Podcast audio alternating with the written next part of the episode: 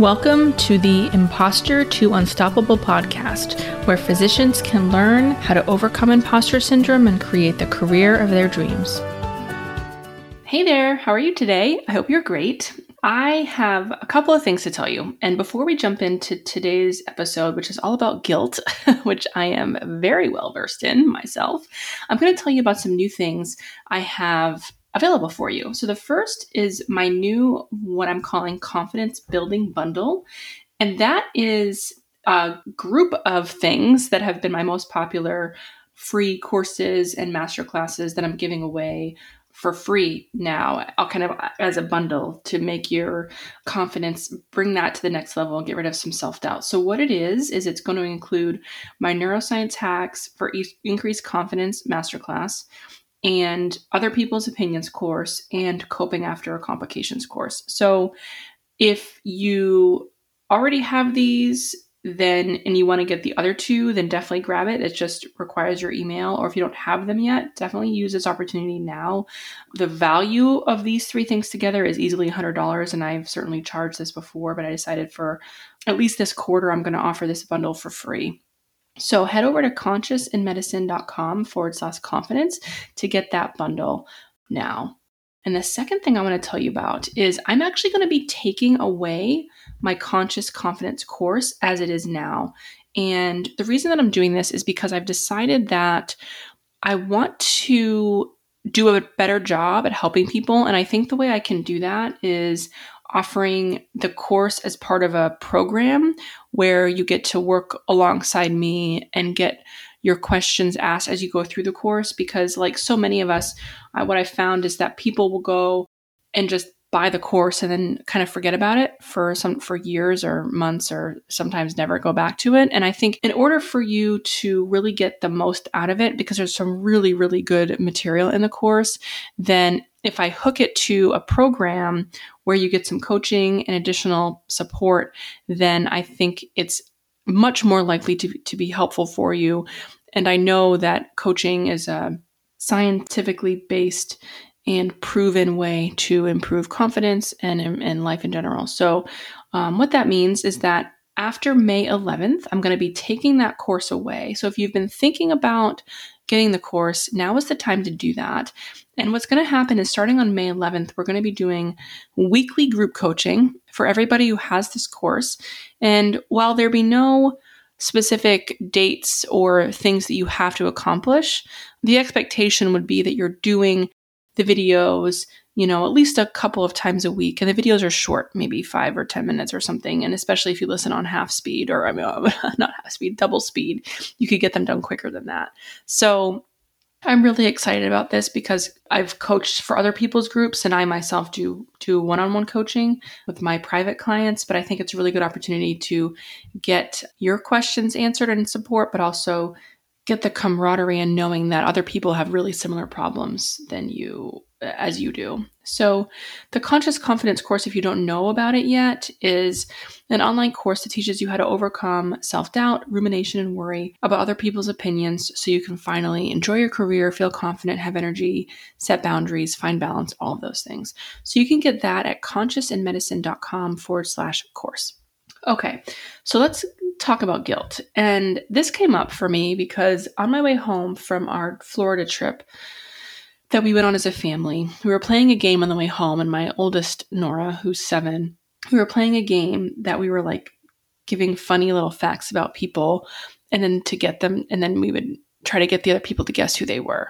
So Nora then gave her hints, and they were, this person works all the time and never sees her kids, and she loves coffee. And of course she was referring to me.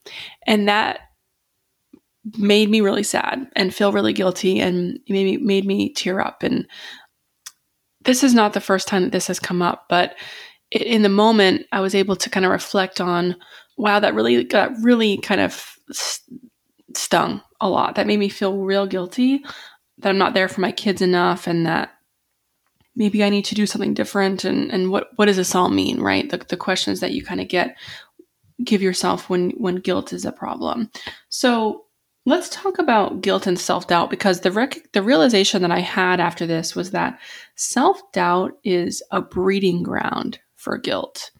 And when we talk about guilt, the definition is the fact of having committed a specified or implied offense. And that got me thinking about why there is such a correlation between self-doubt and guilt. And this is what I think. When we are struggling with the voice of self-doubt and the inner critic, we're essentially thinking that we're not good enough. We're always worried about doing something wrong. So if that's the baseline fear, then there's a lot of things that will make us feel guilty, right?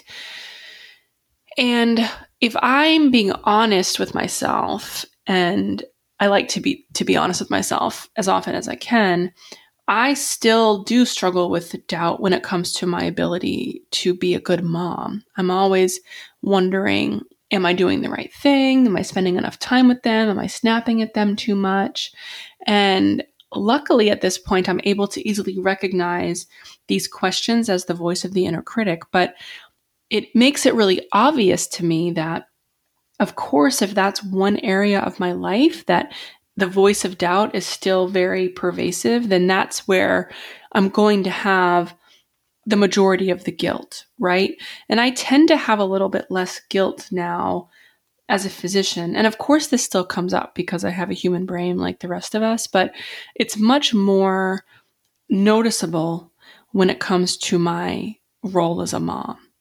So how this comes up for my clients and for physicians that I know of who talk about guilt. They feel guilty that they're running really late with their patients. They feel guilty that they have so many charts that are due. They feel guilty that they aren't working hard enough. They feel guilty that they need to look things up more often than they think they should, right? There's so many things that can cause guilt. And the reason is because they're working from the assumption that they're never enough. They're always doing something wrong.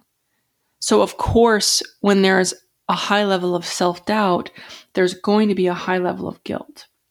So you know me, I like to give some action steps and some reflection points when talking about something like this. And what I've found to be helpful was to really think about, like, what is it about that comment that made me feel guilty? And for me, when it came to this mom thing, it was the fact that I do have an underlying concern or question about, do I really want to be working like I'm working right now when I have young kids, right? And this, despite the fact that there's a lot that I like about my job, it does that feel authentic to me right now?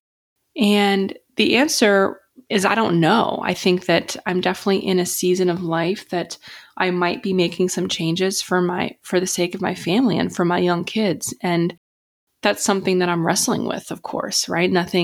It's never easy to make a decision that could impact several people in your life, but it's an important question to ask myself, because if that struck a chord with me, there must be a reason why. And instead of judging the guilt that came up and telling myself that this must mean that I am a bad mom, I'm choosing to use the guilt as a clue that maybe something's off and I could be living a little bit more authentically. So similarly, when guilt comes up for you, say, for example, you're running 30 minutes behind for your patient and you're like, I feel really guilty about that. What's the belief there that's causing the guilt? Is it that you think that good doctors don't run late? Is it that you're feeling like you're not valuable enough to the patient, right? And if those are the questions, if those are the beliefs, then you get to question those things, right? Like, maybe the fact that I'm running 30 minutes late doesn't mean anything about my ability to be a good doctor. Maybe it means I'm a better doctor that way. Or maybe I need to recognize that my internal ability to recognize my own worth and value as a human, let alone doctor, needs to be reinforced a little bit. So guilt, while it is a very unpleasant emotion, it is one when if we look at it with the right lens, it can be helpful for us as a trigger to say, I recognize this emotion as guilt. What can I learn from this? How can this help me? And maybe it can help you to pivot in a way that you can live life more authentically for you, or it can help to question beliefs that perhaps aren't really that true, right? So think about this week and do some journaling. And of course, I'd love to hear from you as always. Please email me, kh21@gmail.com. And I'm asking people to rate and review this podcast so that more physicians can get their hands on it and can feel like they're not so alone in the world, because that's what I hear from a lot of you guys, is that you felt like you were alone and that you were kind of drowning in all these emotions. And then when you found out that other doctors felt the same way, that really helped you. So that's the gift that I want to keep on giving to other physicians. And you can definitely help me with that. So that's what I have for you this week. What's making you feel guilty? Pay attention to that and have a great rest of the week.